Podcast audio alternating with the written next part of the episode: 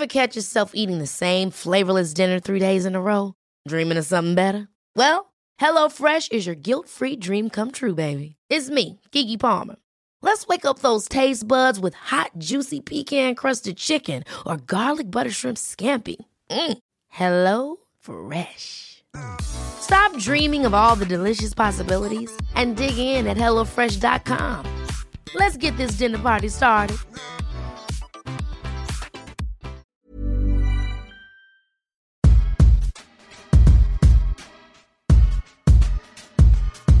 Hello, and welcome to Food for Thought, a podcast gabfest wherein a multiracial mix of queer writers gather around the table to talk about sex, identity, uh, culture, what we like to read, and who we like to read. Food for Thought. Get into our nooks and crannies. Yes, I love English muffins. Ooh, English muffin. What do y'all What do y'all like on your English muffin? What's your topping You know of what choice? I really miss? Oh God, I just miss like a sausage, egg, and cheese, like a New York sausage, Oh, egg, and yeah. cheese, just at the fucking sloppy bodega for like two bucks.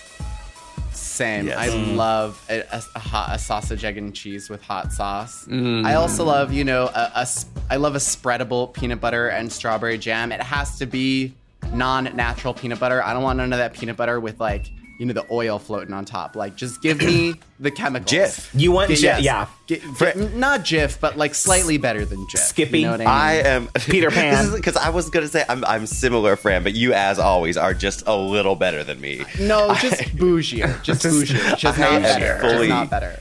I, I am fully Jif and honey. I love it toasted. I love Jif. with a little with a Jif peanut butter layer and then a little drizzle of honey on top. a That's drizzle of honey is pretty muffin. is pretty fancy though, Joe. I don't know. You you might be getting bougie. Some I see your Manuka air, honey in your there? fancy air conditioning on the wall in your apartment. You're bougie now. Wait, wait, what? What's on the wall of my apartment? Your fancy air conditioner. Oh, true. No, I have flowers today. Look, y'all, I have tulips. It's spring. Oh. The queer don't has tulips. That's cute.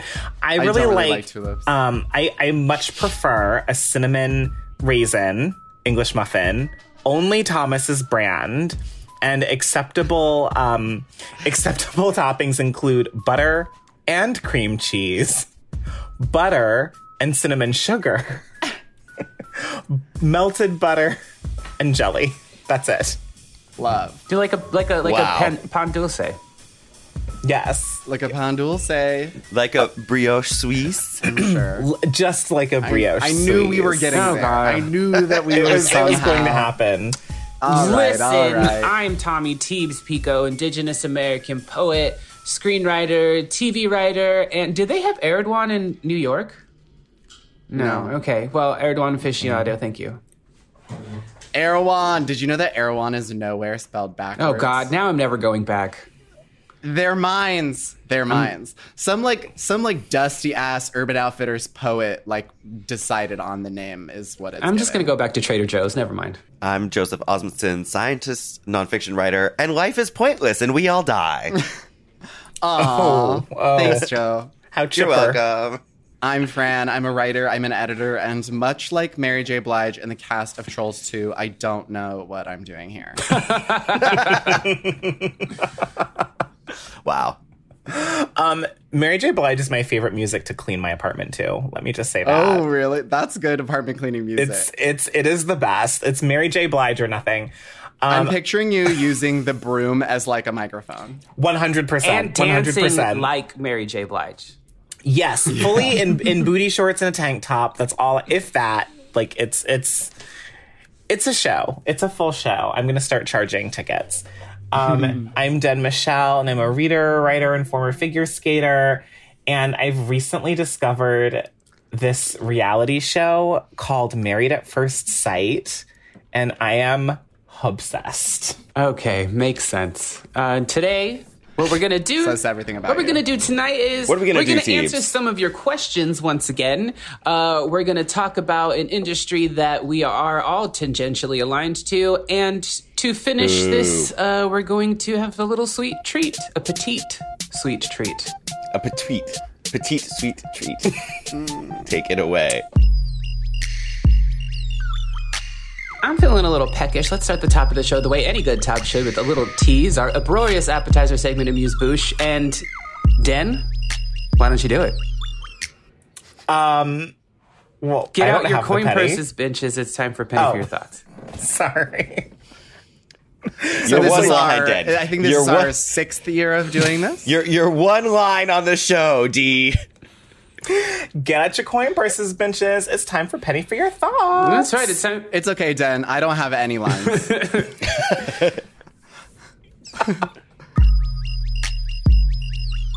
Hey, thoughts. Um, first, I want to say I'm a queer woman who absolutely loves your podcast. I just think you all bring something so special to the table individually, and it forms such a beautiful, cohesive, hilarious, inviting, sometimes raunchy space. I just love it.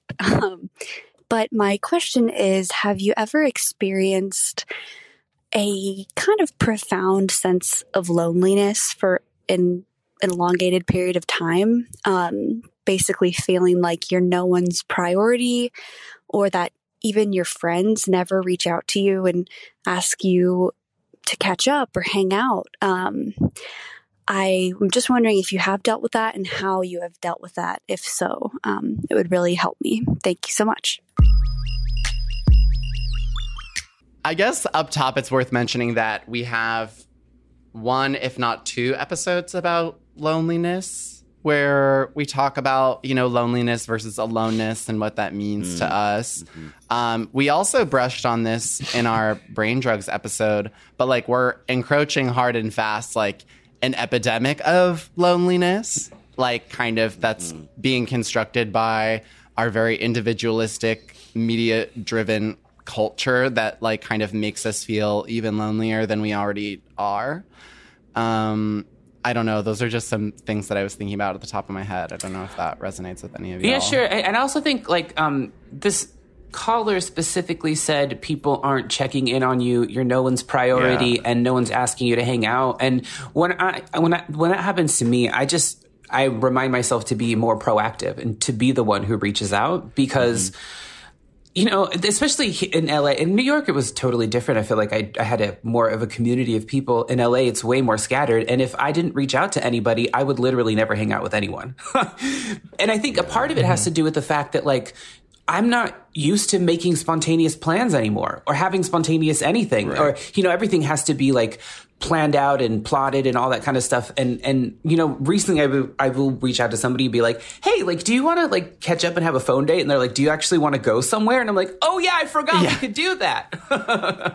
Mm-hmm. Yeah, it's very, it's so, I mean, I know like Tommy's case is different from this woman's case, but like it, it's, it would be if Tommy was like, hmm, like no one really wants to like hang out with me and like no one's reaching out and I'm feeling really lonely and, and I wonder if it's because, you know, I deleted all my social media and like my public persona and like refuse to interact with people and also don't leave my house and have told people time and time again that I hate people and hanging out. It's like uh, it's like you you you kind of give the energy you receive, and I don't know what energy this woman is giving to like her peers or colleagues. I don't know if she has social media.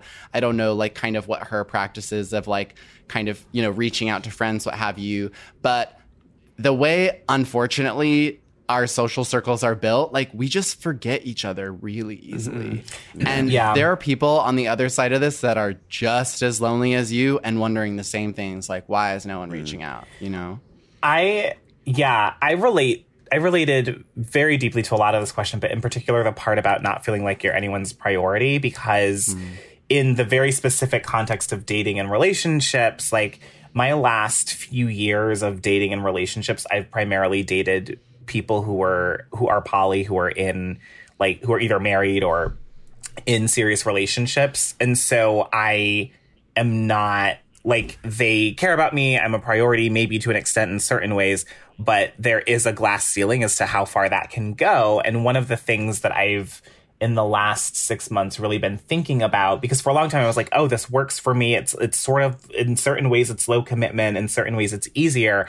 But the pandemic really highlighted for me, like it was like when everything when shit hit the wall, all of those people who could prioritize me to some degree when it was easy no longer had space really for me at all. Mm. and that was a very difficult thing to sort of deal with. And it made me rethink ultimately what I want in a relationship and who I can be in a relationship with because we're living in a world where more and more unprecedented things are happening all the time and things that we thought maybe were workable for us are not anymore. And I think that relates a lot sort of to what Fran was just saying about how there are reasons it's why it's cer- at certain moments in our lives we might put out a lot of energy where it's like I hate people, don't talk to me, don't DM me, da da da da da da, um, for various reasons because we might feel like we need more alone time or we need more solitude. But it's just been really striking to me how when the context changes, our needs change, and that's okay because we're human beings and we're and that's supposed to happen.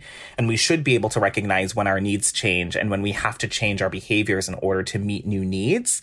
But for me, I'm just always thinking of that and giving myself grace and being like, it's okay. And also recognizing that um, if I if I feel like no one is making me a priority, then I can make myself even more of a priority. Like I can up that for myself and I can do that for myself. And like sometimes there's difficulty in being really independent and doing for yourself all the time, but also you can you can meet some of your needs that way and it can help. I'm not. I'm I, this. I might be the only one here, but this this caller really reminded me of my myself in my 20s.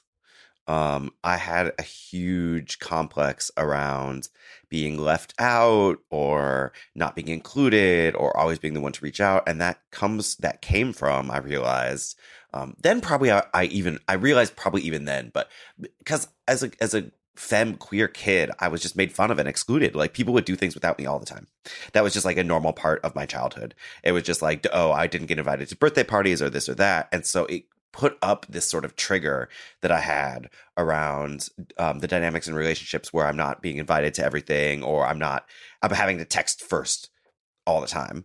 Uh, and that, a part of that was my work to do on myself to, to tell myself I'm not a loser 12 year old kid who's getting beat up and excluded anymore like i'm a person whose time is valuable and whose you know relationships are valuable and then i also you know i had to it just took time to find the right friends to find the right friends the right people where we sort of are a good fit for one another in terms of our like the good the good close friends. Like i still have a lot of of um good fr- you know friends who are not the people who I go to for my like sort of daily check-ins and daily needs but I've managed to prioritize that. Be like I I literally it was in therapy in my mid 30s and I said I'm going to stop engaging in relationships that don't make me feel good about myself most of the time.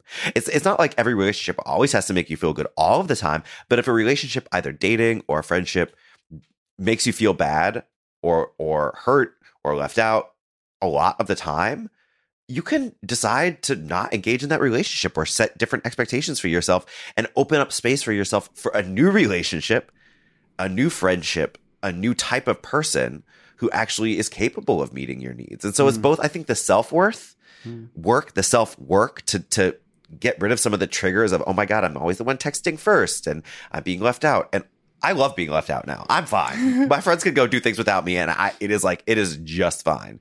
Um, but I also have better relationships and better communication in my relationships, so that if I do feel like, hey, I've had to hit you up the last ten times we've talked, could you please, you know, be a little bit more present in my life? The other person would certainly hear and try. You know what and I mean? And I think that there's Yeah. um something that we're kind of ignoring, or maybe not, not atomizing as much, which is we're coming off of a couple of years where isolation was akin to safety, and people not reaching out was actually an act of care.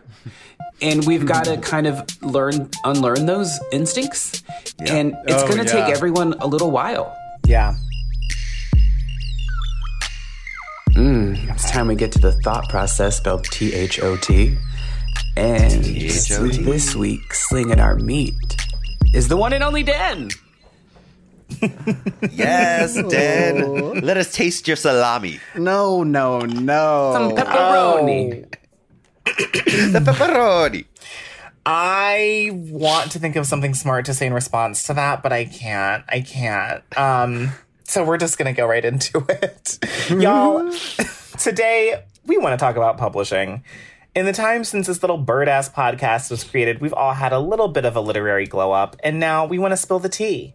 Fran has a book proposal they're working on. I'm an editor in chief, or as I like to say in certain channels, HBIC at a major literary journal. Joe's book about viruses and queer tears publishes in a few months. And had I written this intro two days ago, I would have said that Tommy T E E B S Pico had fully hmm. flown the coop for TV writing. But last hmm. night in an electric literature virtual salon, he admitted that he's working on a poem. And if he denies it, I do have video evidence. Hmm. we don't have to talk about it. She's she's back, she's back, she's back. The bitch is back. Putting all that Red aside, hand though, let's not forget that he did publish four books in four years, so he knows a thing or two about literature. Yo. Anyway, we're going to talk about the industry that we've kind of danced around slash kind of devoted our lives to. And that means talking art making, promotion, how to write a book, how to get your book read, literary, Twitter, and as always, the ever changing, ever controversial discourse.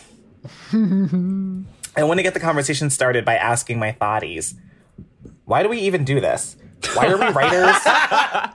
and why It's for the do money, we want Literally, publish? still don't know. It's for the money. It's for that check Oh, yeah, the payout is so big. Oh my god.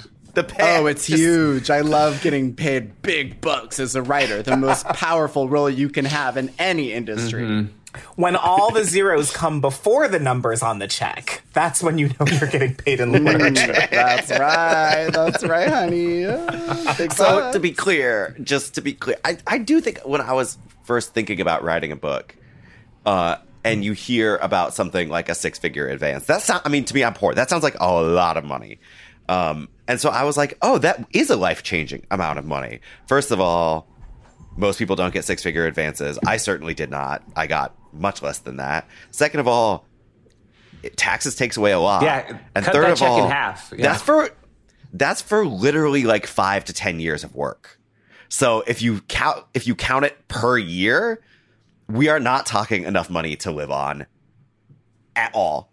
Like it is just brutal how little we get paid for how much work we do. And I think that it, there are exceptions to that. You know, there are people who get the high six figure, mm. seven figure book deal, or the people who have a day job or a teaching job where an, in, an influx of a big paycheck does change their life. I mean, that does happen, but it is not like it really almost can't be a goal because it just is like it happens rarely and you can't really control whether it happens to you or not. and, and also like the the the big money it usually goes to people who have followers or like you know they're like millions of followers or they're like already a celebrity or i mean i was talking with um jen baker the other night. She was in la and we had dinner. She's um editor at amistad i believe. Yeah and she was kind of talking about who's getting money and who's not getting money. And i feel like every time i talk to like sarah rosetta she's like talking about how publishing is in the can. Uh, den do you have any sense of this? Is is publishing over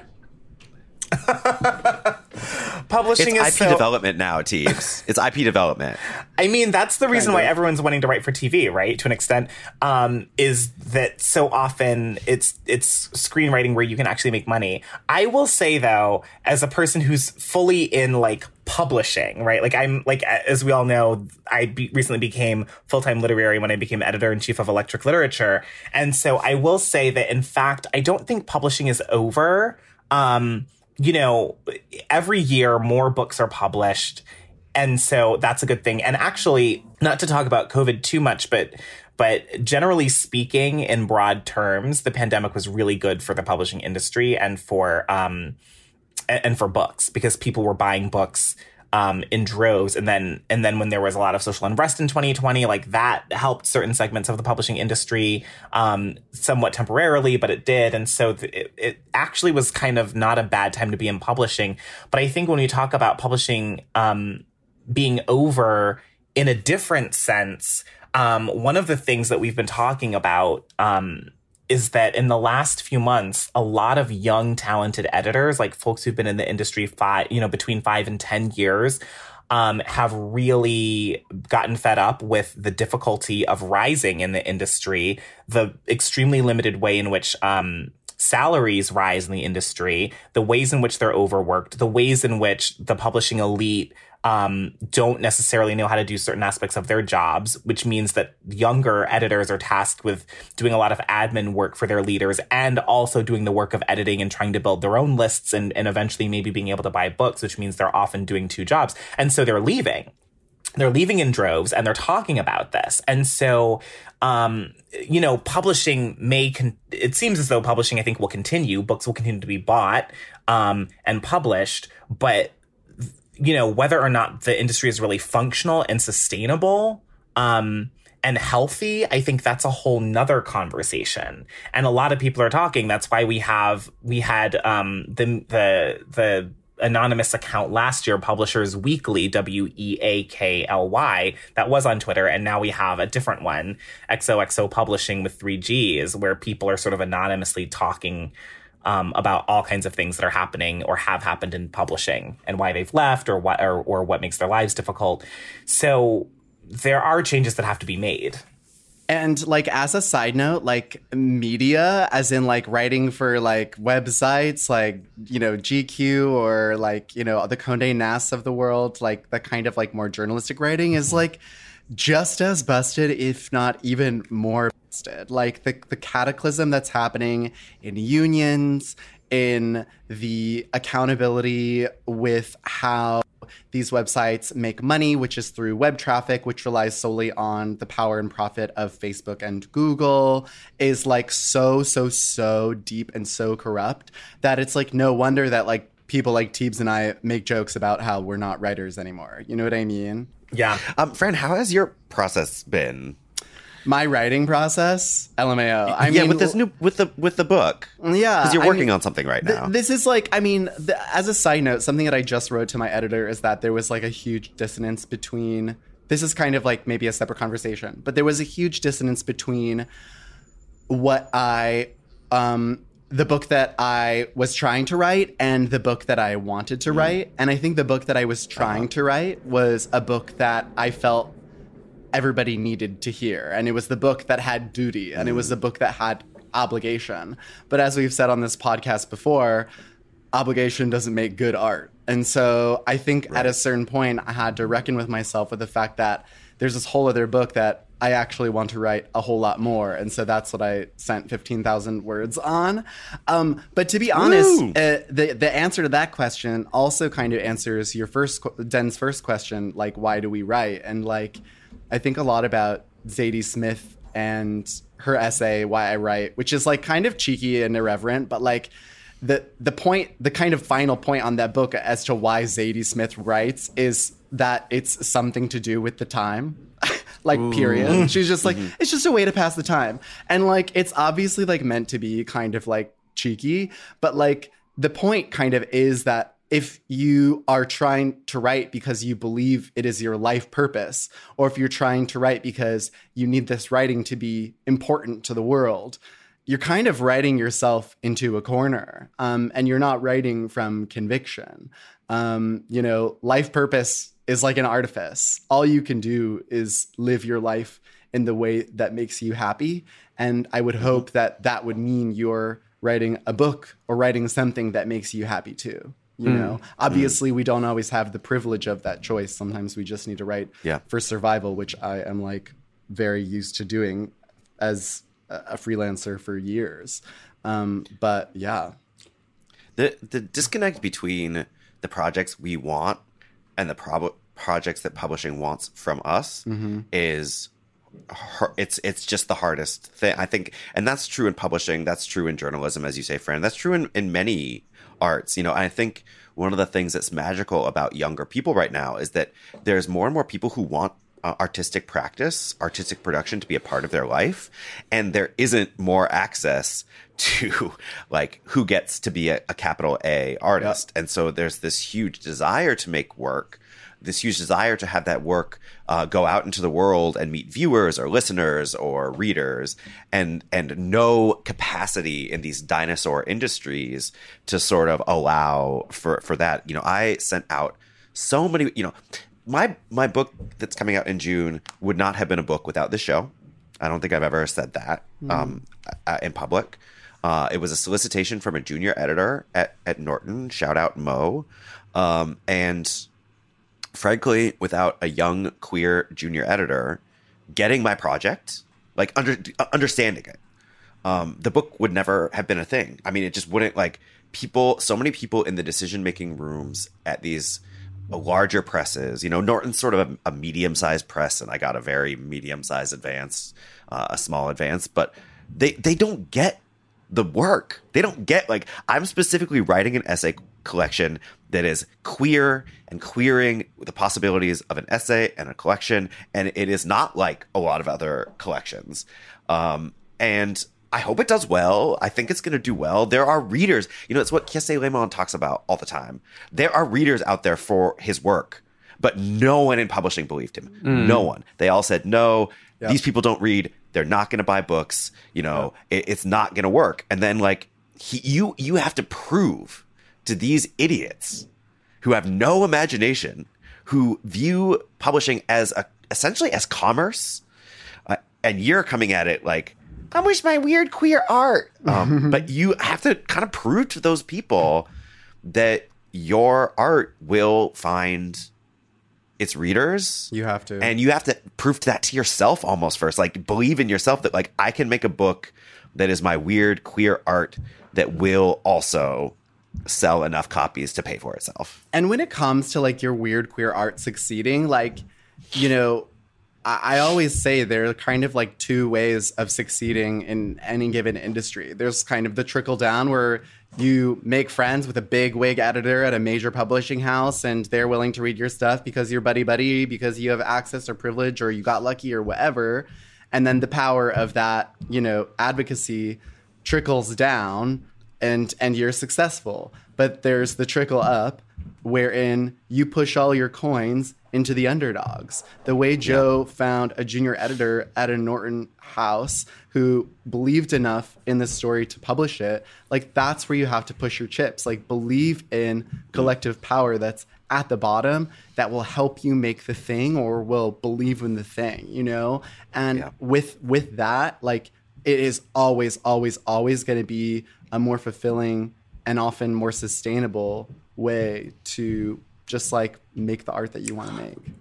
Mo, Mo literally, I, I sent in an essay from my book, uh, and Mo was like, I see what you're trying to do here, but how about you go just a little more experimental? Because I was holding back with the expectation that the editor at Norton would not want me to go to the place that the essay was really asking to go. So they read the essay, got what it wanted to do, and got why I wasn't doing it. You know, and would a more senior, um, you know, more ex- would a straight would a straight editor have viewed that piece that way?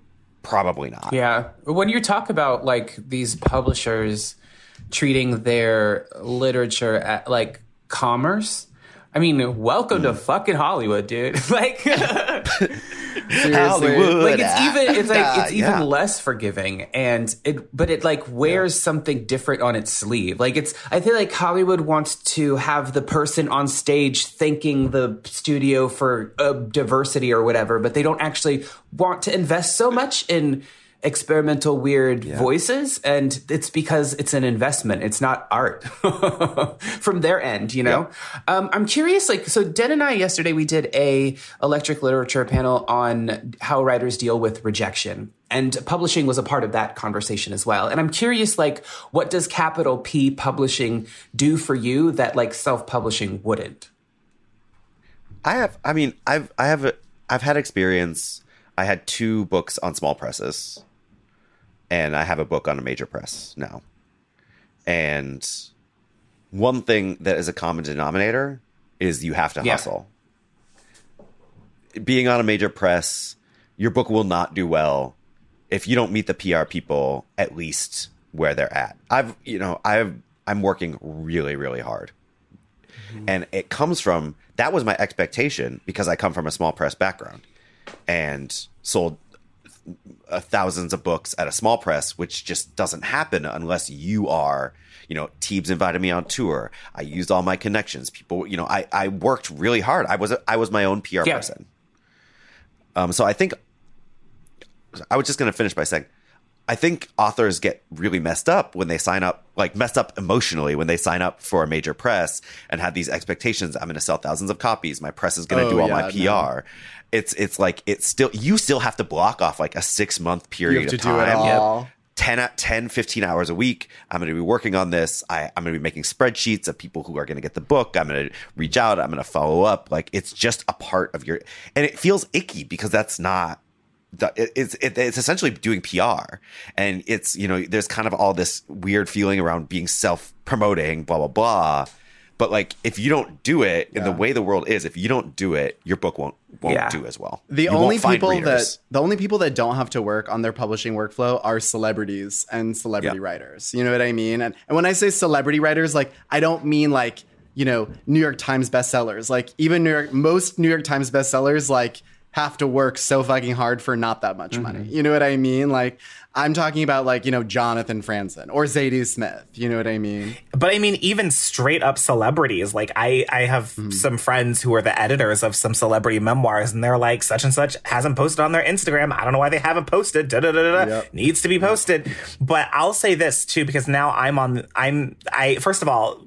Everything that Joe and Fran are saying is 100% correct in publishing, and it doesn't matter whether you're coming from an independent press or a major press. Um, I, I, I have not self-published, so I don't technically know, but my feeling is that um, coming from, you know, a, if you kind of major press that has a, a bit of a PR machine to it, gives you a better chance. It gives you a fighting chance. But coming from the other side of it, at Electric Lit, we have five million readers. Every every literary book that's coming out is sent is pitched to uh, to me and to my team um, because they want us to feature it in some way. And it's really interesting because you know we get great pitches from authors who are doing that work themselves because they don't have a much of a PR side behind them or they don't have a publicist and we get pitches from publicists um, what really matters for us is like is that the pitch be really good and something that makes sense for us but I will say this like I'm saying that like coming from being published by Penguin Random House or Harper, HarperCollins can give or Norton can give you a chance at making a dent in some of that, but like my eyes glaze over every day reading pitches from this publicist at Random House and that publicist at HarperCollins and that publicist at Norton, and it's it's it it's it's almost like you can do the work um, or you can do some of that work and your PR people can do some of that work. But the difficulty is making a dent, and there's no right or wrong way to approach that. Like it just has to catch our eye to get our attention. It's a little easier, I think, critically to like to like get reviews and get get um, the attention of critics when it's coming from a major press for sure. That's a lot easier. But even that does. There are books that like win all kinds of prizes and don't earn out the advance because not enough people buy them. Yeah. So there's also like different ways of thinking about how you want to try and pursue and build a career for an author. Um, and agents can do some of that work. Publishing houses can do some of that work. They know that a lot of literary work isn't going to make them money. And that's part of why they publish lots of commercial stuff or publish celebrity stuff because we're published on the backs of those people making huge amounts of money a lot of the time. Um, so some of this is in the business model, but it's just a really, it's a really difficult thing. And I think a lot of writers think that I get that six figure advance, I get that hundred thousand dollars, hundred fifty thousand dollars, and that's that's the answer that will save me.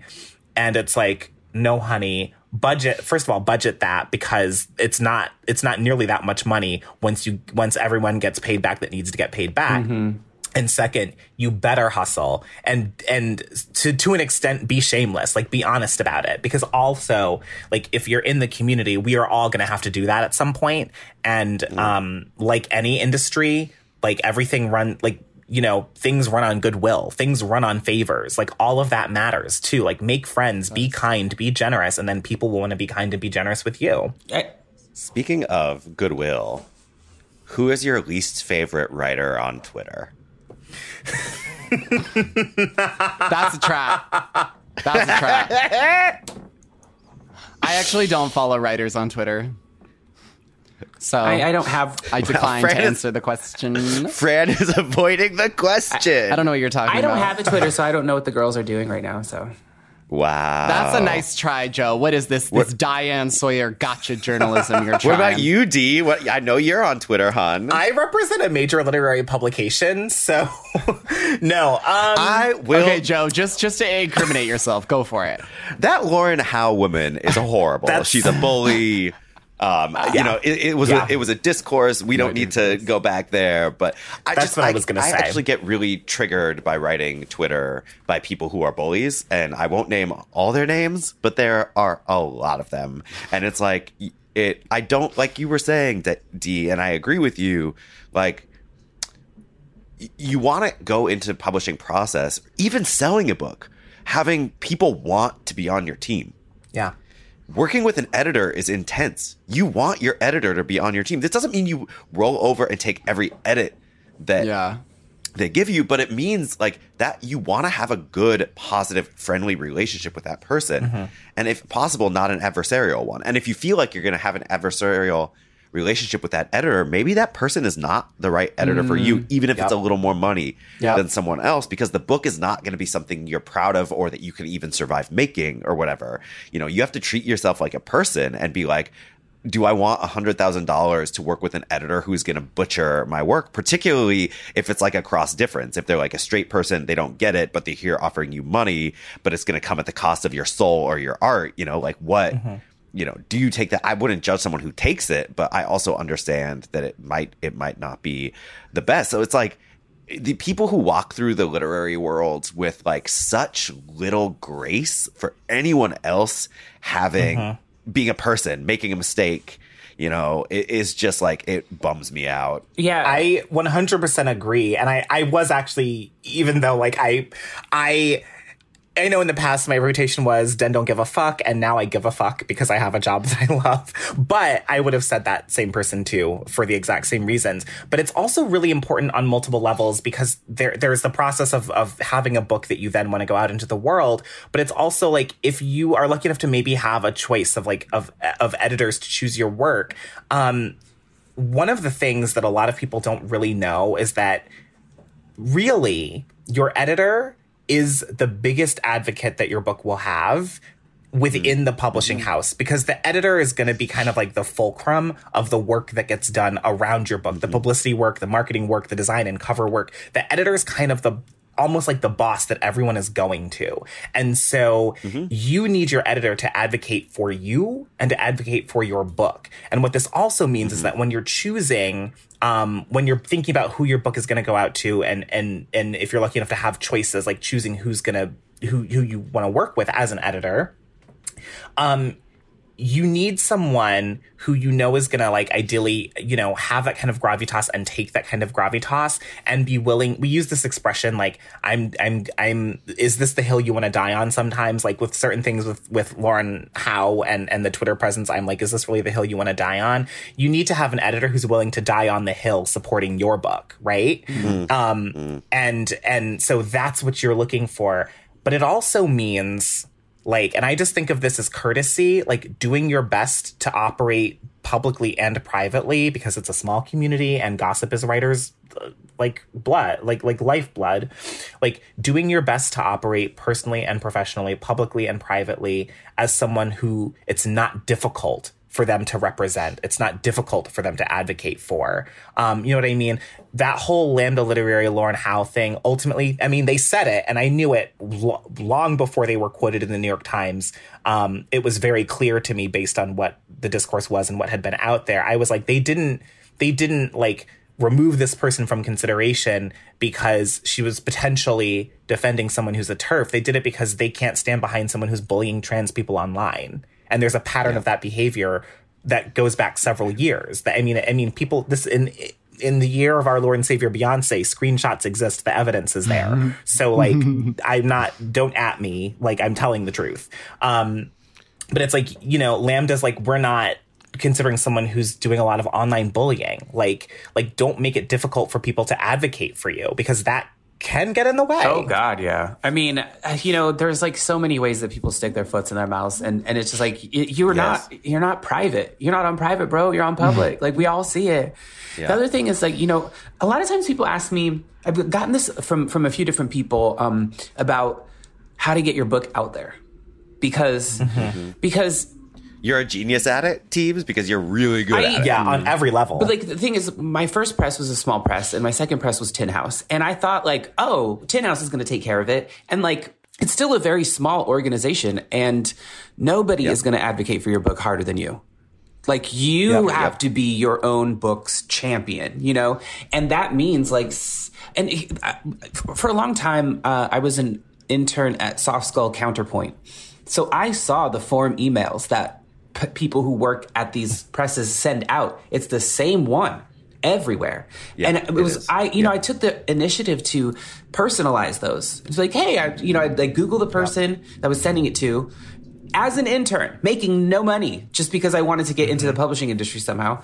Um, Googling the people I was sending it to and adding an extra line up top, like, hey, um, I see that you got a blah blah blah. Like that's really cool. I have one too. Anyway, there's I'm doing this book like blah blah. So like I'd had that experience. So when I queried people, I made sure to individualize the emails to the, degree that I could Yes. to also like include to be like I've looked you up. I know what you're about. Have some statement like that in my query or in like whatever. The other thing is like lateral ascension. Like if you're a writer you probably have friends who are writers who will pitch reviews or interviews or something like that. That's a, another big like that's how I got a New Yorker profile. You know, it was like a writer who I knew and Ev who like then um pitched it and it went through, you know, and and like that's like another part of it. The uh, you know, go on podcasts, you know, see whose work you're in conversation with and look at where they've been interviewed, where they've been published, where you know, where they've um had reviews or whatever. And also like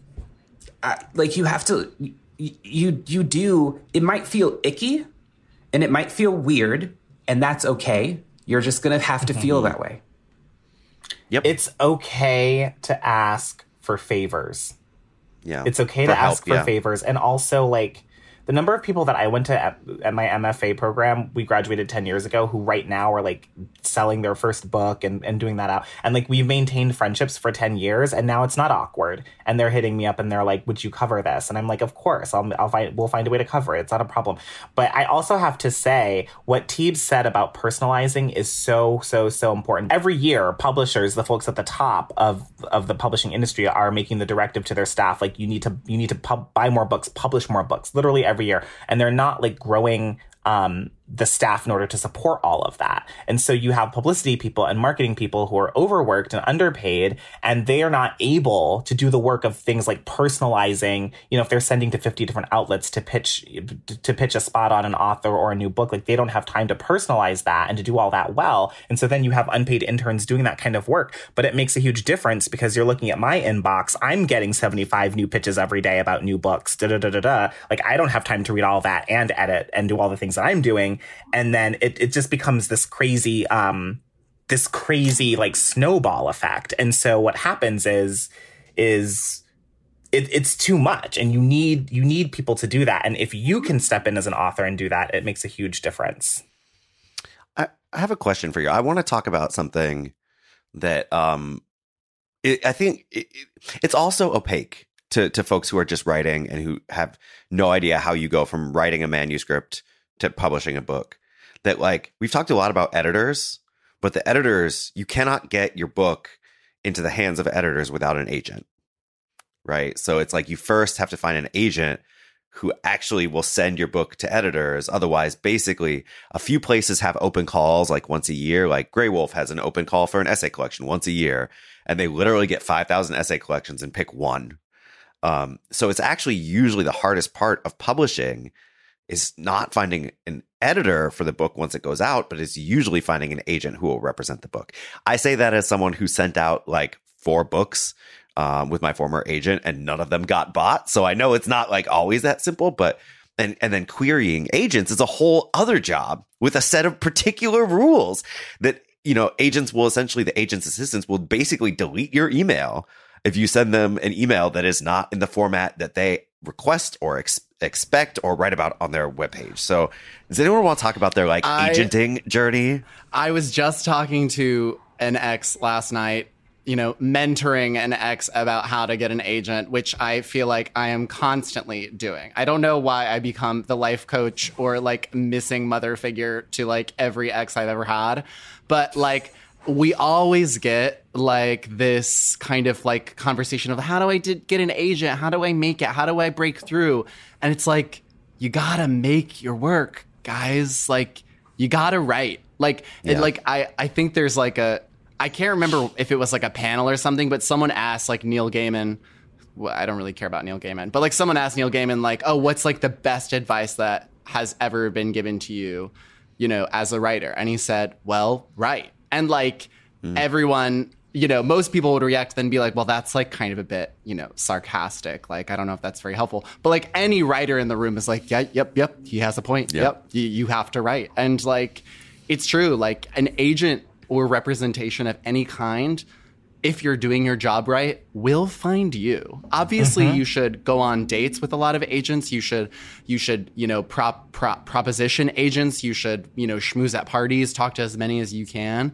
But if you are writing and putting that writing out there, even if it's like not at publication publications, even if it's on your own terms, on your own blog, on your Instagram, even because agents love to find people through Instagram. Like, however you need to do it, just fucking write. Yeah. I mean, Agreed. Well put. I mean, it is the most important ingredient in all of this. because a literary agent cannot sell you, they have to sell your writing.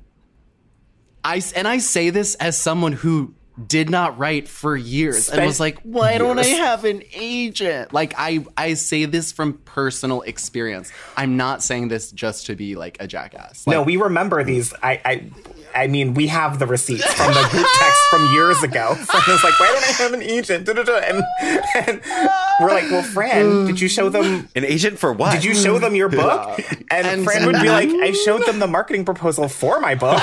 Yeah, the deck. I, se- I sent them the deck for the book. deck. The It's like deck, the agent can't mama. sell the deck. Like it's, It's also, I mean, it's it's just again. I'll just reiterate that the, the- I have friends who go through the agenting process and will get a list of 40, 50 agents and just send them the same thing. So it's about customizing and personalizing, mm-hmm. yes, but it's also about getting a sense for who's actually going to be a good fit. Yeah. Number one, who's actually going to read your work and be more likely to like it. So like who represents people that do work like yours. And then, you know, they say this all the time. It's like the the form agent rejection is I'm not going to be a good advocate for this work. Right? And it hurts. It's just like sh- you're like fuck you.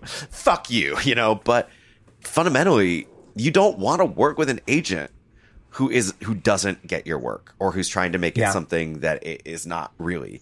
And so patient I mean I am the least patient person in the world.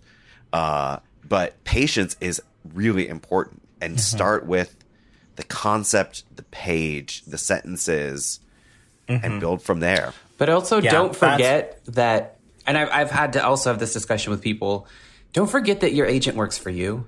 You know, because those mm-hmm. relationships, like especially if they're insecure or not very good at their job, they'll make you feel like you should be grateful to have them. They should be grateful to have you because you are the one making the work Yep. and doing the thing. And unfortunately, I had Yep. to learn that the hard way with an agent who wasn't so good. Mm-hmm. Yep, that's one hundred. That's one hundred percent true. I just I co-sign all of that. It's it's it's beautiful. It's wonderful advice. So what are y'all waiting for? Get out there and write. So, I'm feeling full, but like I could fit one more thing inside of me. Den knows how I feel. Can we make it oh, two? Is it a book? Are you going to fit a book inside of you? I'm going teams? to have to put the cherry on the top this week. Today we are recording on Tuesday, April 5th, which is the pub date for Chantal mm. V. Johnson's debut novel, Post Traumatic. I I'm a little Such a good title for a book, by the Oh, way. it's such and the And the cover, cover. my fucking it's god. such a good book. I swear to God, if you start ri- reading this, you're going to finish it because it is addictive writing. It's that kind of writing that is so good and so clever that it makes you want to write. Like this book will put you in the mood to do the thing. And I mean, I'm a little bit biased because Chantal's one of my best friends. Um, she's she and I and Lauren Wilkinson and Max Steele and a few other people had this literary collective, like that's how we got our start. It was like we all re- wrote for each other in zines, and like I published them, and then I, I, it was called the Birdsong Collective, and I hosted readings and stuff like that. And so I had really like Chantal when I met her um, was kind of a she was an academic and had kind of given up writing, and by Mm-hmm. providing the space of the zine and birdsong and a constant encouragement, she finally started writing again.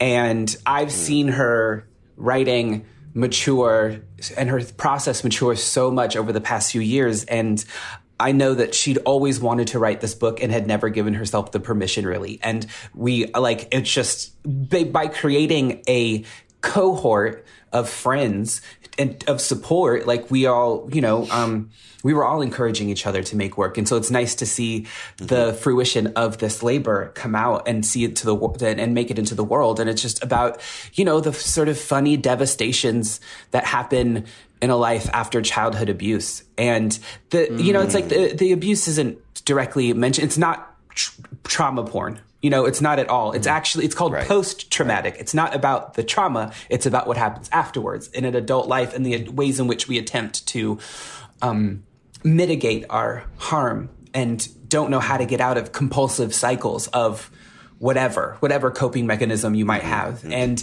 you find this, this, and the, I, I blurbed it. So, you know, um, but I said it's a book that learns and unlearns itself continually. And it's like, that's so and it's beautiful. watching a mind or it's like reading a mind figure out that like they're the villain. you know, like mm, you're not the hero. You're the villain. And to be like, I don't want to live like this anymore. And it has got my favorite ending of all time. I mean, it's so rhythmic and her, the, the, the writing is so propulsive and it's just like it, it beautiful. You have to read the whole thing. You know, it's like not one of those things where you can read a couple of chapters and get the character because the character evolves and you watch that evolution and you watch them almost like, like, like a train wreck, you know, you watch them make the bet the wrong decision over and over and over again until they have to learn how to change. And it's just so beautifully rendered and uh it's and like it's like a uh uh Afro Latina um psychiatric worker and just and karaoke aficionado and constant dater mm-hmm. and you know it's like I, I've I'm so incredibly energized by this work and everyone mm-hmm. go pick that shit out it's on shelves now come on now do you need any more of a ringing endorsement than that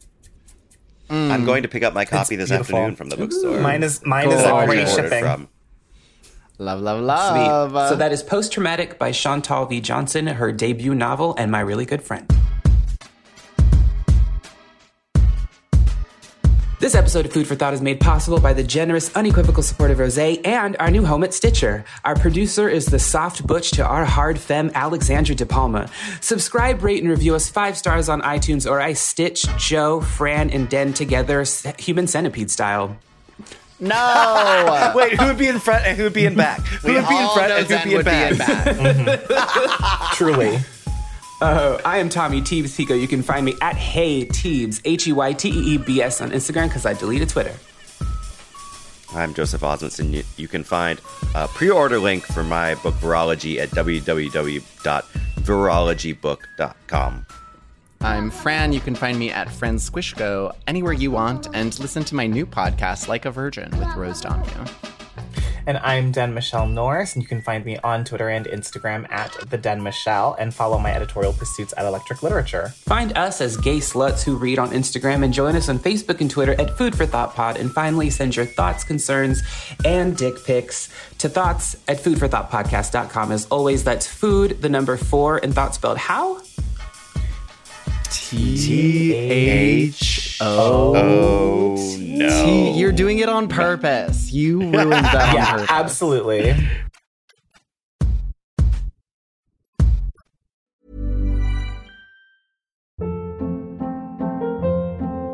Hold up. What was that? Boring. No flavor. That was as bad as those leftovers you ate all week. Keke Palmer here, and it's time to say hello to something fresh and guilt-free. Hello Fresh. Jazz up dinner with pecan-crusted chicken or garlic butter shrimp scampi. Now that's music to my mouth. Hello Fresh. Let's get this dinner party started. Discover all the delicious possibilities at hellofresh.com.